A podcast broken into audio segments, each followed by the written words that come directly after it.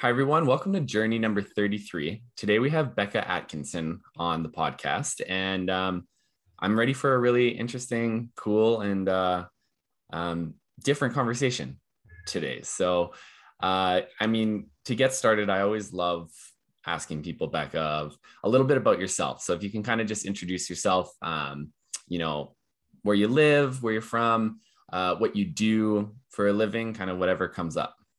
Sure. Thanks for having me. I'm really excited for this conversation. And I you know, can hear the cat meowing in the background right now. So that'll add some interesting uh, background noise if anyone else can hear that. Um, so Becca, I always, I have a, a habit of going Becca alcoholic. So Becca alcoholic. Um, I am right now in my living room in Gatineau, Quebec, um, which borders Ottawa, so where I work. I work for the federal government, a public servant uh, with the federal government. I am a single mother of two boys, um, and I've been in the Ottawa area for ooh, I don't know how to I don't know how to do math. Apparently, um, probably about 20 years now. I went to Carleton University, grew up in Belleville, Ontario. And uh, kind of stuck around uh, after university here, so love the area. Little, little cool, getting into the those six months of winter right now. So yeah but yeah, that's about it. I have a I have a cat who you can hear and a dog who's upstairs who is silent right now. Amazing. Um, and you know, I guess before we jump into it too, I'm always curious of you know a little bit about when people were growing up and like what were you what was your dream job when you were growing up what kind of kid were you um yeah anything that comes up with that i always find it so interesting and how much it shapes us mm-hmm. uh, you know whether it's you went to school for something and you know mm-hmm. it completely changed you said you went to mm-hmm. carleton there and um, even you know what caused you to move and you know i talk a lot because i'm born and raised in calgary here and a mm-hmm. lot of the people that i grew up with they always had this huge urge to just take off as soon as they mm-hmm. they didn't want to be here they wanted to move somewhere else um, but for me it's always just felt like home and i never necessarily had that urge um, so yeah, I, am just curious if there's anything that comes up about that of you know either when you're a kid or um, you know what caused you to move and or anything like that. Mm, that's a really good question. No one's ever asked me that before. um, well, well, I think I'd run myself out of Belleville. Like I think I had to get out of that that town. Uh, Belleville is just a little small for for someone who needed to spread their wings a bit. Um, uh, in Ottawa, you know, it's funny. It's just felt like it was like I was born in Toronto and was there for a few years, and Toronto always felt just so huge and massive and like overwhelming. So I knew that wasn't where I wanted to go. Um, but Ottawa just felt kind of like a nice in between, like not not too exciting, just you know, manageable in size. Uh, you know, and and I stayed because I don't know. I kind of I kind of liked it. You know, when you ask me what did I want to be when I grew up, I don't know if I really, I never really landed on anything. Like I feel like growing up as a kid, you, you know, you have like these, well, I don't think we're the same generation, but in my generation, we were like, you could be a doctor, a teacher, a like these these really label centric like four types of professions cowboy astronaut you know like these types of things but like no one says like i'm going to be a public servant when i grow up like so I don't think I really knew all the options that were out there. And then when you come to Ottawa, you basically have to become a public servant. It's like the law. you have to be be one. It took me a while to get into it. I was in nonprofits for a while, which I really like that fed my soul a bit until I couldn't buy anything because like I wasn't getting paid enough to do that. Uh, so but kind of found where I wanted to be in the public service. Um, but uh, yeah, I just it's uh, you know it's it's funny to think back on like what I was like as a kid and how I how that kind of led me to where I am today. I feel like I just kind of went with the wind for a while. It was just like, hmm, like I'll just do whatever. I took mass communication in university because I liked pop culture. I liked understanding like why things were put out there, why things are on TV, why this is chosen. Like not not journalism. I didn't want to be a journalist, but like I just liked it wasn't like I wanted to do that as a job either. I just did it because I liked it. And then it was just like, okay, now, now I need a job. I still don't know what I want to be. I kind of still feel that way. I don't know what I want to be when I grow up. A podcaster, I guess. Yeah. well, you, you know, it's so interesting. And I think it's, it is, one thing that almost everybody experiences is those big label jobs. As yeah. Like, yeah, so you're going to be a lawyer, a doctor, um, right. whatever it might be. And then at some point, it's like, well, no, now you have to be, now you have to be uh, realistic of you can't do those right? Like no that's for when you're a kid. Now you be realistic. Um, but you know I, I think my life has been a lot of the same of when i went to university i applied for four different programs and i was just like i don't know. I kind of like science. Like maybe i'll be a doctor. I don't know. Right? Um, yeah. so i get it but very interesting.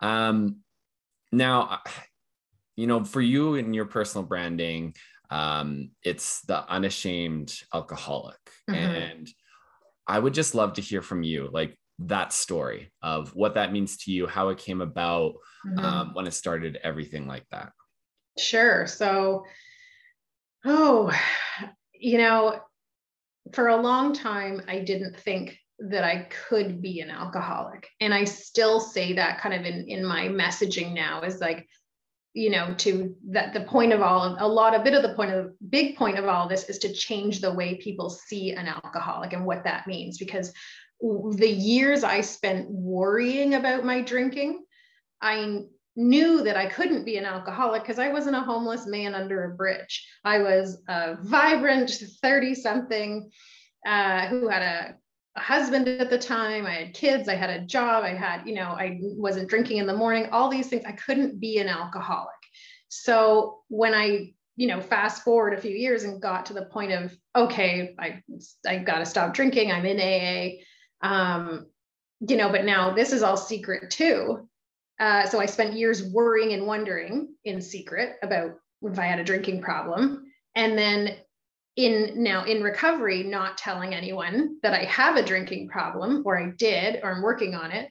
And i just thought like this something's off here. Like this doesn't feel i feel like i was just walking around with this heavy secret even though like in once i got sober life was infinitely better. I was repairing relationships. I was figuring out who i really was. Like i'd never known as corny as that sounds i'd never known myself before because every moment of celebration or whatever had been accompanied by alcohol. So, like a, a little bit of sort of dulled, right? So, I just kind of got to this point where about three years in, I was feeling kind of itchy about it. And I was like, something's, you know, why can't I talk about this? And I've told people here and there that, like, you know, I'm, I don't drink or I'm sober, or, but I rarely said the word alcoholic because of the stigma that surrounds it. And then Bobby Ryan, who played for the Ottawa Senators in February or March of 2020, kind of came out that he had gone into the NHL Players Association substance abuse program and for alcohol. And I thought, huh, like, well, I love him and he's kind of got something similar to me. So I wrote a letter to the editor of the Ottawa Sun and I said, like, thank you for coming forward with this. Like, I'm with you in more ways than one you know like I, i'm a fan but i also you know suffer the same thing. And we're part of a club that no one wants to join but are forever grateful to be part of um, ultimately. But i signed it anonymously because like could not put my name to that saying like i'm an alcoholic too. Mm-hmm. and then in september of 2020 i'm now separated. I'm living on my own. Um, something was just brewing and he won uh, bobby ryan won the bill masterton trophy um, for like dedication sportsmanship and all these things. And he in his acceptance speech he spoke again about the uh, the outpouring of support he'd received earlier that year when he came forward with his alcohol uh, uh abuse. And i just thought it was like such a spur of the moment. It had been like like i said brewing for years of like why am i keeping this a secret and when he said that that night, I immediately I went back online. I found that letter to the editor I wrote that was anonymous, and I put it on my Twitter and I said, "This was me. I wrote this. I'm not ashamed anymore." And like it was that word, right? I'm not ashamed anymore to say this. This was me. I'm an alcoholic. And it was really because of him. Because of him, he said something. I thought, if he can say something and all these people still love him, why can't I do that? So I did. And then I kind of wound up doing an interview with CBC Ottawa Morning a few days later because I'd seen that I posted that. And I hung up the phone after that, after kind of really publicly saying, I'm an alcoholic. I thought, now what? Like that felt like a thousand pounds were lifted off my shoulders. And that kind of just started the process of how do I keep talking about this? Um, because there's really no reason why I shouldn't be able to talk about this because I worried for years that I had a drinking problem, but sort of that misconception of like what an alcoholic looks like. I could have gotten help way sooner if there had been someone, if we talked about this more commonly and more openly. I could have gotten help sooner or realized that I am an alcoholic sooner. Um, you know, that's not all these stereotypes of like what an alcoholic is. And that's ultimately what I wanted to do is just, you know, put a face to it and really share my story and hopefully you know help someone else out there who um, is wondering or worrying about the, the same sort of thing. And, and to realize there's nothing wrong with that word. That's why i put it in the title uh, alcoholic in the title because it's a word we like everyone clutches their pearls like when you say it's just like oh it's a such a bad or dirty word like it, it's not like let's just talk about it. So i just thought like how can i really grab grab attention? Yeah. is put those two words together and that's ultimately i mean it was an, an attention grabbing concept uh, uh, with the title of it. So that's that's really how it started. Yeah that's that's incredible. And like thank you for sharing. And that takes so much strength to to come out and especially in public and talk about something yeah. that holds that so many people hold so much shame around. And you know there's there's a lot of things that you said in there that i'm really curious about. Um, but you know i think the first one would be you know talking about the the time period from when like no i'm not an alcoholic to kind of getting to that acceptance point. Mm-hmm. and you know i'm curious was it a process like was it a gradual process where there specific you know bigger events that kind of like shook you and then you know challenged your thinking around it like what was that process like getting from no you know like whatever internal dialogue might have been of you know well i drink sometimes but i'm not an alcoholic mm-hmm. to you know like yes I, I think that i am an alcoholic and i do need help mm-hmm. what was that process like um i you know it's funny because i I think back on it and I, there was a few moments of like red flags, I guess, where I'm like, oh, I drink differently than other people. And that kind of progressed into the the end of of my drinking. And I, you know, when I first was in um in Ottawa after I graduated Carleton, like living with like seven people in the Byward market and had a, my first real job. And I would come home and have some drinks after work because like that's what adults do. You get home from work and you have a few drinks. Like that's what i thought you you did. Why wouldn't you? You can. You can do that. And i noticed that my roommates didn't do that. Like why? And i just thought like guys you're allowed. Like we're we're adults now. We live on our own. You can't do that. And they didn't have to. And i remember thinking oh that's weird. Like and uh, i feel like i have to do this or i can. I want to. Like it was all kind of mixed in the same thing. So I thought, okay, that was a moment I really remember. Um, think going, I drink differently than mm-hmm. these people do. And then when I was like their 20s, they were like just total party time, uh, like heavily drinking, but like everyone was. Um, but like there was no question about like what I was doing every weekend it was like drinking.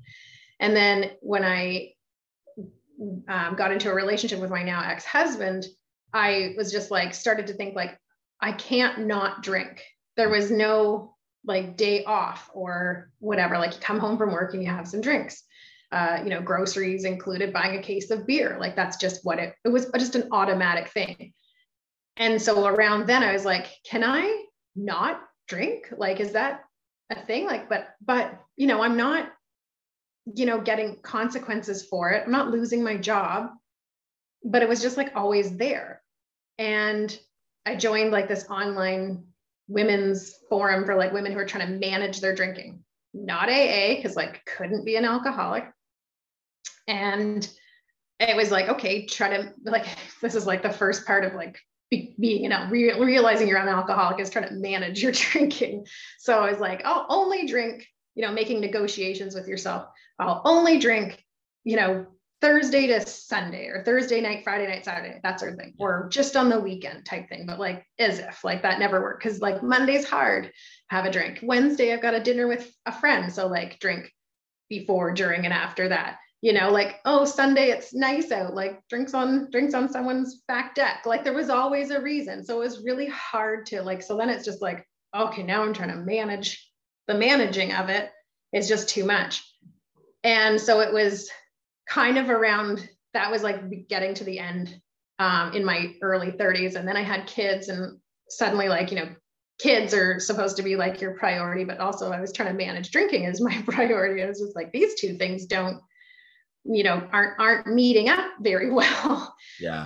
Uh, so that just became it was just it's I have to explain it like for me it wasn't quantity of drinking, it was in my head thinking about it. So I was so exhausted from always thinking about drinking and like when I will next, how much do I have left at home?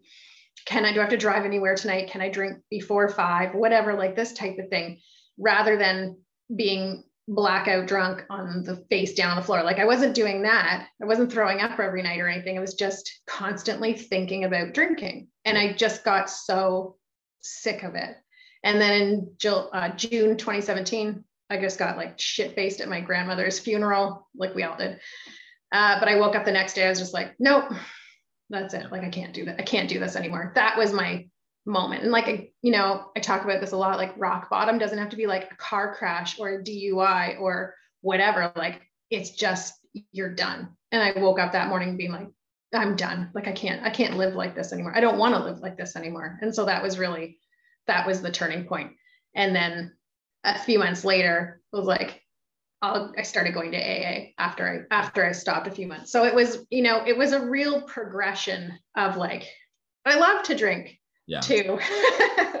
I have a problem. yeah, for sure. And you know, I, th- this might be a harder question to answer because I feel like a lot of it is subconscious. But you know, hearing you talk about that's just what you do when you're an adult right? Mm-hmm. of like when you you get home and you can drink and so why wouldn't you? And um so you know i'm i'm just curious if you were able to ever figure out where that came from right? And i think like a lot of times you know we we see patterns on the people around us whether it be our pa- parents or um, you know, older, even like siblings or whatever it might be, or like family friends, and you see that and you go like, oh, so that's just what you do. And mm-hmm. you know, that's that's one thing that I've talked a lot about is like the supposed to, or like mm-hmm. that's what you mm-hmm. should do. And that's just it, you know, it sometimes starts out as, you know, a decision that you make when you're very young. And then it just turns into like, no, that is a truth once mm-hmm. you're grown up and you don't really realize that that's where it came from. I'm just curious if you had ever been able to um, you know, figure out where that idea came from um, of this is what you do as, a, as an adult?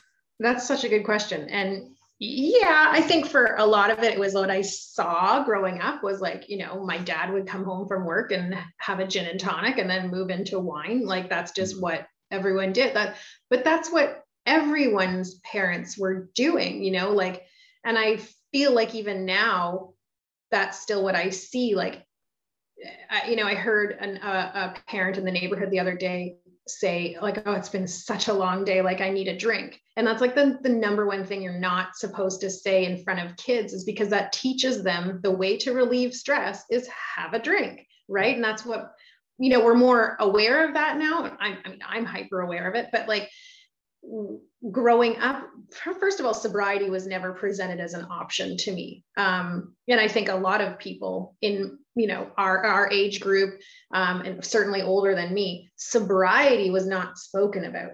And i say this like t- I say this till i'm blue in the face. It's assumed that everyone drinks until you say you don't.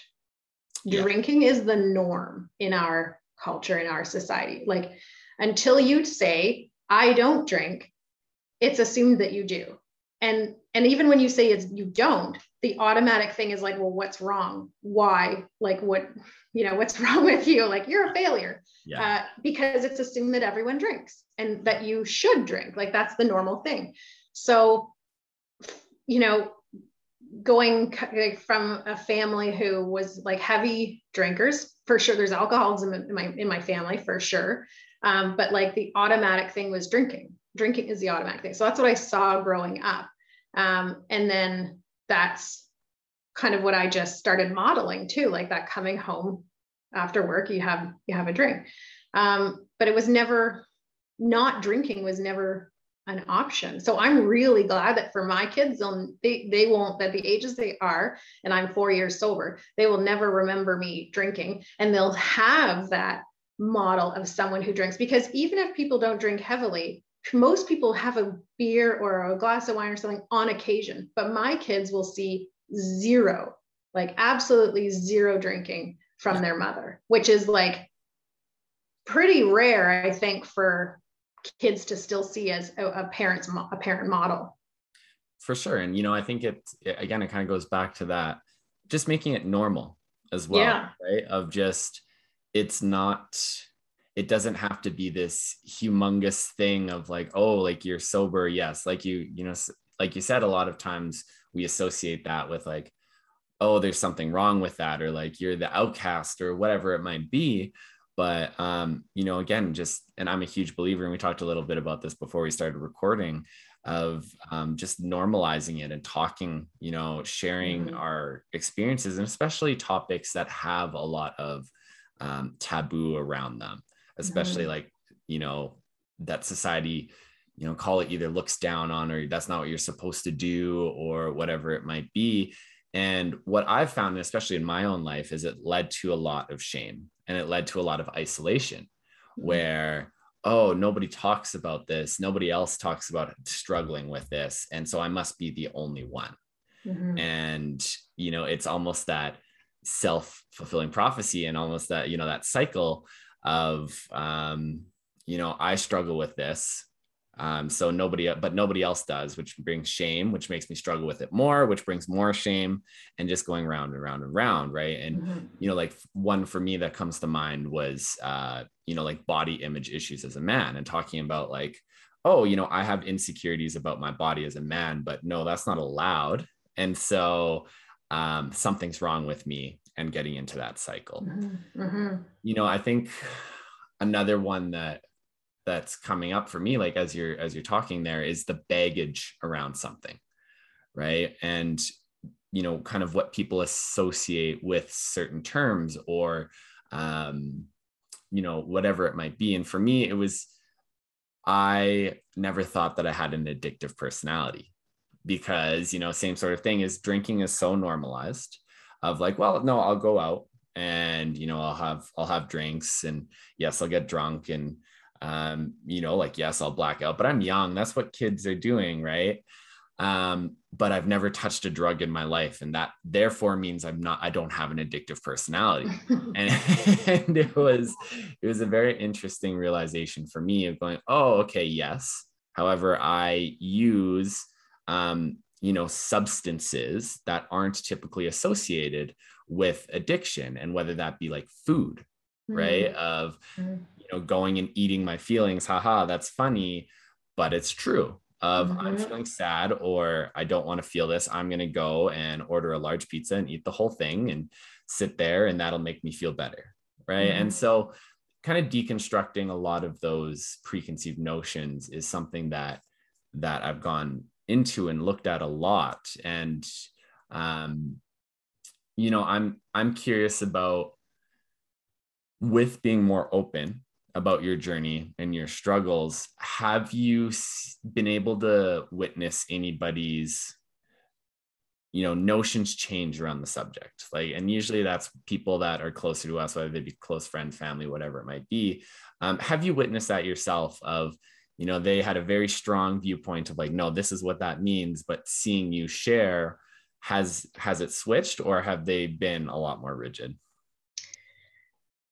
Um you know i think for with the term alcoholic it's such a it's such a word that we're supposed to keep secret. Like it's such a shameful this this the the notions around it uh, is is really like shame and keep quiet. I mean and then you have to add in the whole concept of like alcoholics anonymous which is like another way to like keep quiet about things. Yeah. Um and um, that can that can and i'm not saying it the point of it is but the, it can perpetuate the idea of like you stay quiet about this which is kind of why i decided you know i, I also share about that story that part of my stories so i don't I, I, I take that out of it. I take that shame out of the AA side of it too, because I want, I'm allowed to talk about me being an AA if I want to, um, because I want to just lift the veil on all of it and change the way people see that word because people are afraid to use that word.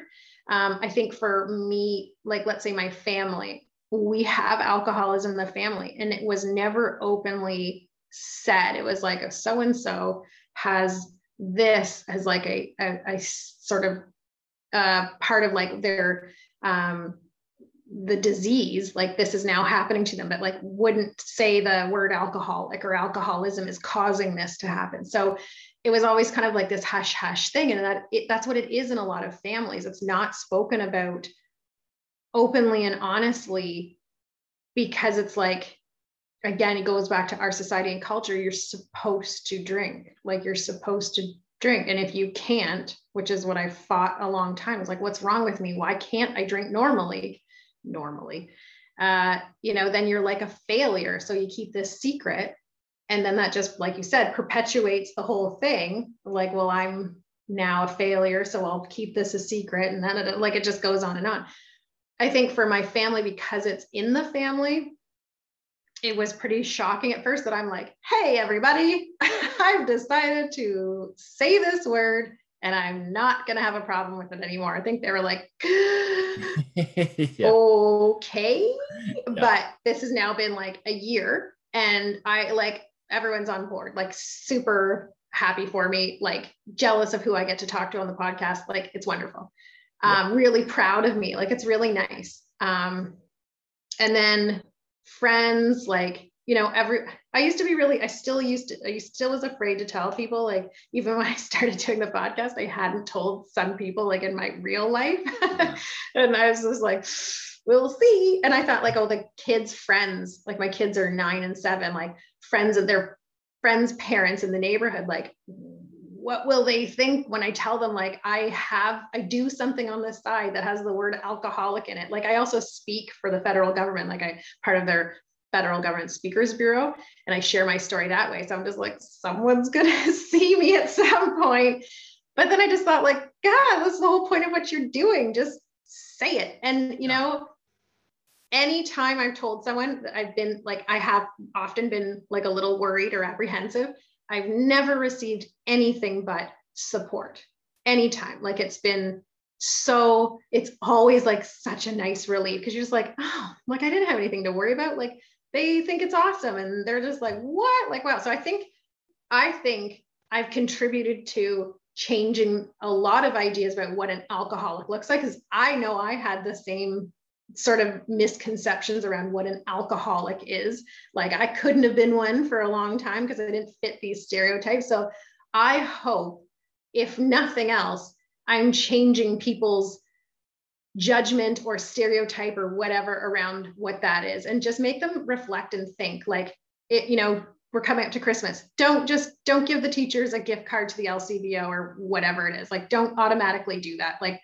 think about something else and not everyone drinks. Just get that idea out there. So i think like if nothing else you know i've sort of put these little sprinkles out in my little in my network of like making people think twice.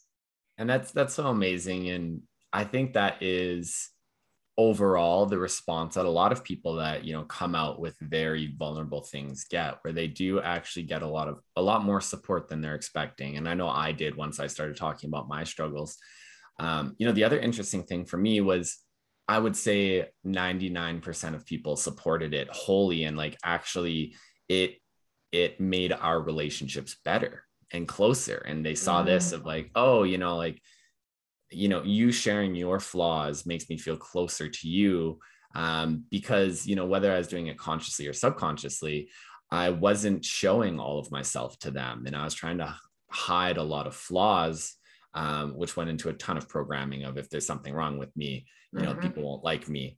Um, but even the people that didn't support it because it either challenged uh, their own demons mm. or mm. it changed the relationship dynamic that we had it was so clear because of the support and the amount of support and how right that felt that when they didn't su- when they didn't support me it was very clear of like oh that is not something about me. That is not a oh this was wrong of you to do. Like oh that's a reflection on them and that's actually a relationship that i don't necessarily want or need in my life. And so right. even in those negative reactions something positive came out of it. Yeah because you're taking care of yourself and you're realizing like in being honest and vulnerable like what you want and what you don't want anymore and providing these sort of stories or these sides of ourselves or these this honesty uh, you're right like opens up these sort of dialogues or or whatever it may be with these relationships that you maybe had hadn't scratched the surface of before hadn't gone you know any any further and then this kind of brings things about and you're just like oh okay well if you're not going to be supportive or you are having trouble with this and like then this isn't for us anymore. So it it allows you to grow personally because you can sort of figure out what it is you want from people what it is you need from friends or family in a relationship rather than just kind of coasting along without ever having to deal with something like this. For sure. Um, and you know another interesting one and the conversation has the whole time been really about it but it's it's something that i realized and try to communicate to other people which is why i want to talk to you about it is one of the reasons why i started the podcast was to talk about the things that i hold a ton of shame around and to put them out into the universe to put them out publicly. And you know it's funny for me i was like even if only three people listened to it in my brain i'm like it is out there. Right? It's now out in the universe. It's out people can find it and therefore i don't mm-hmm. have to be afraid of being caught right? Of you know in a conversation somebody might realize that you know here's an insecurity or here's something that i'm ashamed of whatever it might be. And trying to explain to people just how for me that was actually taking the power back from it and taking the power away from whatever that thing might be because i'm now controlling the, the narrative Mm-hmm. I'm controlling the narrative. I've put it out there. I don't have to be afraid. Um, I'm curious, just in your own words, if you were to explain that to somebody, and if you even resonate with it, of you know coming out with these things, do you feel like it's taking the power away from it? You know, I think with the name of the podcast, like the unashamed alcoholic, I think that and I say this a lot um, when people say don't use labels because there's a lot of dialogue out there about the label of alcoholic and not using that anymore, moving to substance use disorder or whatever. And I really stick with the word alcoholic because I want, and the whole point of it was that I wanted to take that word and not necessarily change the narrative for everyone, but change it for, for me, first of all, change the, the meaning of it, for me and take ownership of something that I was one for a long time afraid to say. Um, and two, that I I'm proud of it. And, and you know, it's hard to understand saying I'm proud to be an alcoholic, but I really am. I remember when I first heard someone say that in a meeting, I was just like, what? Like that's I don't understand. Like, how is that possible? And I really am now because it's made me who I am today. And I'm a hundred times better than I was in my teens, 20s, or 30s. Like, I absolutely love my life now. I'm genuinely happy. I'm proud of myself and what I've accomplished.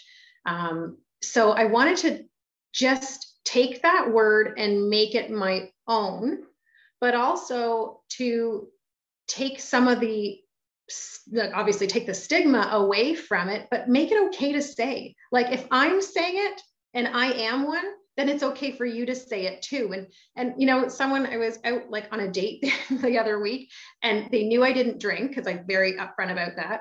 Um, but they made a joke. They were just like something like, oh, I'm, you know, I'm not the one who's a recovering alcoholic. I'm like, no, that's me. Like, you know, make light of it. Like, I don't care. We can talk about we, and then like we laughed and whatever. And I think they were just kind of like taken aback because one, I really quickly admitted to it and like with a smile on my face, like, yeah, like I am.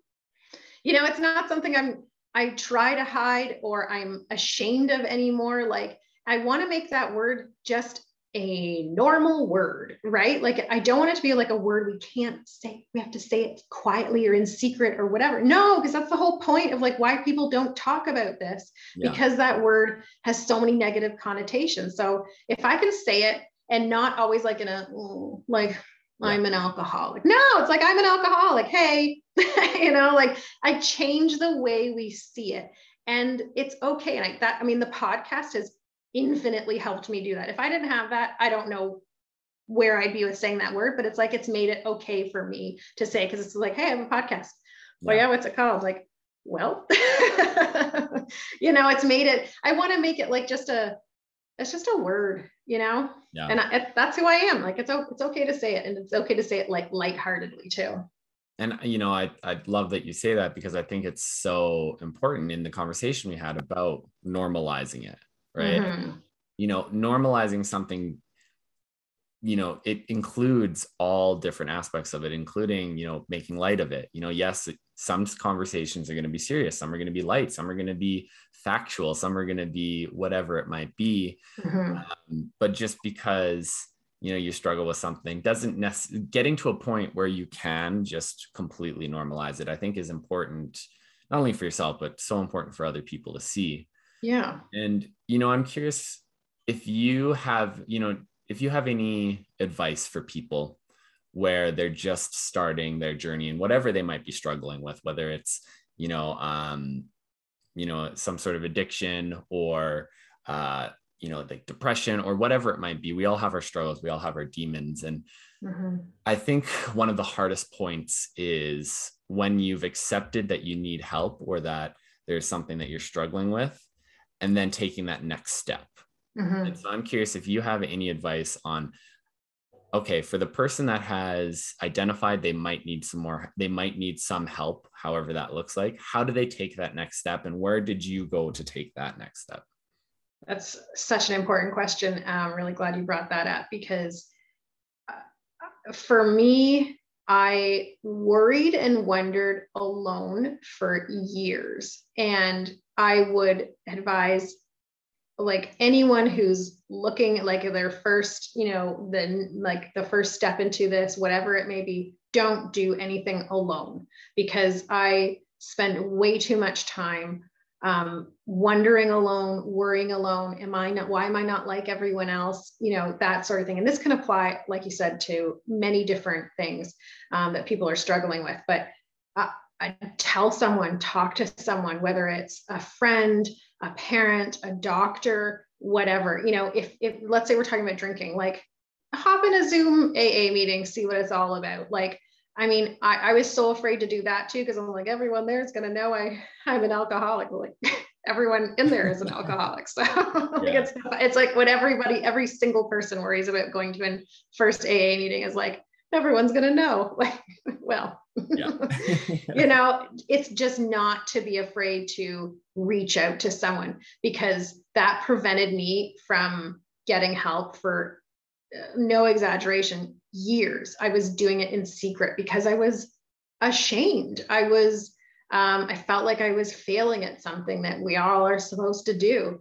Um, but you know, any I, I say this like you know people can reach out to me if they want. I, I just because a lot of times people just need to say something and tell someone you know you can email me whatever. Like i by no means say i'm an expert in anything and i can't necessarily help you but i'm an ear if you you know want to just tell your story to someone. I'm there in the ether you know? Like sometimes that's all people need is to tell another human what they're going through. Um, but that's what i encourage. 100% is talk to someone tell them what you're going through um, because that's what i really wish i had done. For sure. And you know I, I couldn't agree more with it. And like for me that person at first was a therapist and in a complete silo of somebody that i know is contractually obligated to basically keep it to themselves, right?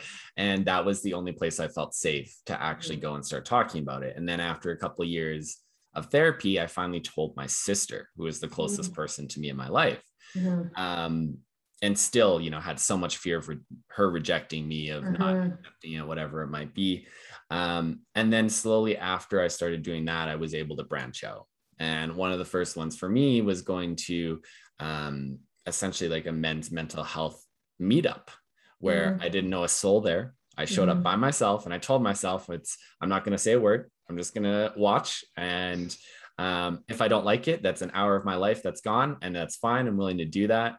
Mm-hmm. And being like having such a powerful urge to share when I was there and ending up sharing to again start that process of okay, I don't need to hold so much shame around this. I don't have to be alone in this journey. Mm-hmm. Those things and just taking those slow steps to remove it and they're gonna they're gonna feel huge when you're doing it um but yeah just making sure that you're not alone and finding those people that you can trust and whether those are people that are very close to you or whether those are mm-hmm. strangers yeah. and sometimes one is easier than the other and a lot of times you need both of those communities yeah community exactly that's exactly the word i was going to add in there is the sense of community that i found um, through various outlets. Like now I have uh, my meetings, I have the podcast, I have a Twitter account that I like overshare on all the time. It's uh, th- these various forms that because it's not just at the beginning. Like I still have to talk about talk about myself all the time. I still have to talk about like what I'm going through because there's always something. Like four years in, it's not like I'm like, well, all done. You know, everything's fine. Move along. No, it's like there's always something to be going through that you want to talk to someone about or share or get feedback on. So it's really important to have that outlet of whatever it may be. And that first, I know like if for people who are just starting, whatever their, you know, their their journey is, that first sharing can feel so daunting, but it you will feel like a thousand pounds is like an elephant's lifted off your chest when you finally like I know you you get that like that when you first like you said you have an you have an overwhelming urge to to talk like it just when you find that group of people like you or someone who understands or whatever, it'll just kind of pour out of you and it'll feel so much better. Yeah. Yeah. The the elephant off your off your chest is makes a lot of sense. And I mm-hmm. it's funny as you're saying that, I'm going to the specific stories. I'm like, oh yeah, that one and the time I did that and the time I did that. um we are running out of time here and just one that i wanted to sneak in quickly um, and I don't know if you've if you've done any thinking or speaking about this, but as I've started to explore um, addictions, it's one of the thing that I've I've heard several times is that it's not actually about the substance a lot of times, and it's what you're trying to cover up. And I'm just curious if you know through your conversations, through talking to people, um, just if you have any general thoughts or if you've encountered that at all about again it's it's not necessarily and I, I think for me that's where it came from of when you hear somebody is an addict or somebody's an alcoholic or whatever it might be it's like oh they struggle with this substance however a lot of times that the substance is covering up something within them mm-hmm. Um, yeah and i've seen that too. Uh, you know i don't have like a childhood trauma that i'm trying to cover up or like abuse that i went through because i've to like that would make sense right? Like that's the easy explanation for like why people you know drink or, or use drugs is just like that's you know some, you've experienced some kind of trauma that you're you're covering. I think that there's a few layers to it. I mean for me personally like it's in the family so i think i inherited some kind of gene for it. I have an addictive personality to begin with. Like it's just like you should see my sugar candy cupboard behind me here. Uh, you know, like I I go in and I go hard like on everything. Like I I do. It's very in very I'm impulsive and I'm very like I have addictive personality. So it kind of runs the gamut of everything. Um, and alcohol just happened to be one of those things that I couldn't manage or moderate. I think that uh, I covered up dealing with like how like actual reality of like how I felt about things like relationships for a long time was a big one. Like i struggled with like having a legitimate good relationship that like someone who respected me or i respected them. Was just like whatever this guy like is giving me attention. Like you know alcohol covered all of like the common sense around that type of thinking and and and and around like any kind of making good, smart relationship decisions. Like all of my relationships were like chaotic dumpster fires of people who I shouldn't have ever been with, but I was because like alcohol was there and it's just like, oh, this person's treating me like crap, like whatever, like have a few drinks and everything, you know, goes away.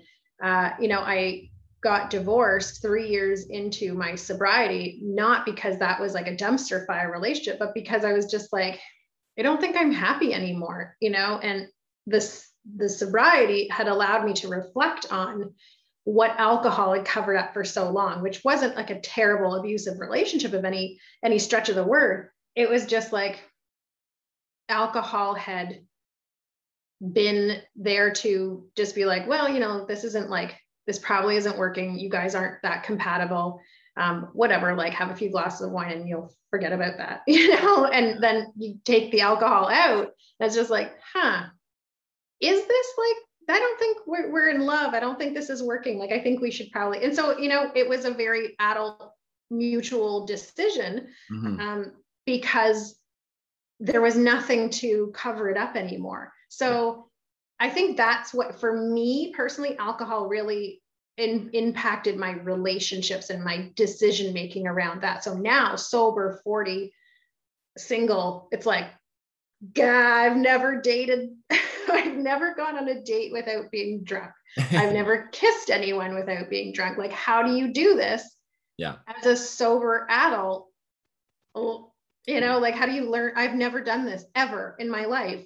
And yeah. so you're just like, okay, well, I guess I got to figure this out. So that's really what I found, what I've made the connection to me personally is like alcohol was, um, was doing for me was really like around relationships. For sure. And, you know, I'm, I'm actually so glad that you that you brought that up because I think that's another piece that a lot of us do where oh I didn't have like you know a huge trauma so I shouldn't feel like this. And that was a lot of mine too of like well I didn't have anything that bad happen to me. Like you know yes things bad things happen to people around me or um, whatever it might be but it wasn't the again the definition of when you struggle with something like whether it be depression whether it be substances whatever is oh no i, I need this big event that is a trauma that i'm going to then mm-hmm. cover up and it's it's so nuanced and we're so complicated as humans and you know everybody mm-hmm. has their you know their own reactions their own their own experiences and the same thing could happen to two different people and they can take it two different completely different ways mm-hmm. and so you know, for me, I think even that's a big thing of it doesn't have to be a quote unquote huge, you know, event or fall into kind of the buckets that we usually look at of like, no, you can struggle with something um, because it's, it is very important to you. It's very alive in you and that's okay too. It, there's yeah. no threshold of like making it okay this was traumatic enough that it's you know i'm not justified. So, exactly yeah. exactly. It's all the same it all falls into the same thing of like what what makes someone um you know have an an, uh, an addiction? What what makes uh, someone be an addict or an alcoholic? What what does that look like? What does that um what did like did you you know check these boxes and then you are you know like you can it's just like going to do these quizzes arbitrary things of like do i have this? Like i don't know like did you experience that? I like i you know it's just that's what i took me so long to realize that i had a problem was just like but this you know this sort of says i don't and this sort of language around like everyone drinks the mommy drinks wine culture like a lot says like it's normal that the kids make you want to drink. And so it's just all this messaging right of like you know fitting these buckets or fitting these check boxes or whatever like what what means this or what it's really a personal it's a completely a personal decision or personal uh story. Yeah for sure. 100% and um we are running out of time here, but I'm curious, is there anything that we didn't get to that you wanted to talk about? Um, I know you said that you have your own podcast. I'd love you to just kind of plug that quickly so people can find it and listen to it because I think you um, have a really important story and uh, have some amazing conversations on there. Yeah, thanks. Uh, yeah, the, the, Unashamed Alcoholic is really um, my unpaid side job that I do right now. Uh, but I, I do it because uh, really I go back to why I started like sharing my story. It was just like it felt so good to talk about it. And when I was trying to decide how to uh, share it more, I thought, oh, a podcast is an easy idea. LOL. Um, but I thought, how can I make this podcast sort of fit into why I came forward? And I came forward because someone well known shared their story, and they still had legions of fans, myself included, and people to look up to them. And so they used their position to say, I struggle or suffered from something but I'm still me and I'm still the person, the athlete, actor, whatever that you admired. So I thought that's what I'm going to tap into. So I speak with well known people who are sober. Um, so a lot of great Canadians have, have been on there. Um, got uh, Mary Walsh from This Hour's 22 Minutes, uh, Deborah DiGiovanni, who is a stand-up comedian, uh, Theo Fleury, who took the time to share his amazing story, like some really great people, plus a lot of people from reality TV, Below Deck, uh, Real Housewives of Orange County, um, Elizabeth Vargas, just some amazing amazing people. I look back and go, I can't believe I spoke with this person who I've seen on TV or read their book or listened to their music. Like it's wild. But yeah. ultimately, we just share something in common, which is addiction. And they're just a regular human being, you know, after after that. So it's uh it's a way to normalize it. Like you said, it's a way to make people go, this person's well known, but they have something in common with me and they're not afraid to talk about it. So why should I be afraid to talk about it? And that's the whole point is to just destigmatize uh, these conversations. Amazing. That's so amazing. And where would be the best place for people to connect with you if they want to follow up or learn more? So the the unashamedalcoholic.ca is the website. You can find all the podcasts there. If you just Google the unashamed alcoholic, um, you will find uh, my the the podcast and it's on, on all platforms. Uh, my Twitter is at unashamed ALC, where I overshare everything. and because I have an addictive personality, I only have one social media platform. That's amazing. Thank you so much for being on. I really enjoyed our conversation. Um, and I'm again, I'm just really really glad that you're having this conversation out in public for people to hear. So thank you so much. No, thank you for having me. I really enjoyed. You had some really good questions, so you made me think this morning. I appreciate it.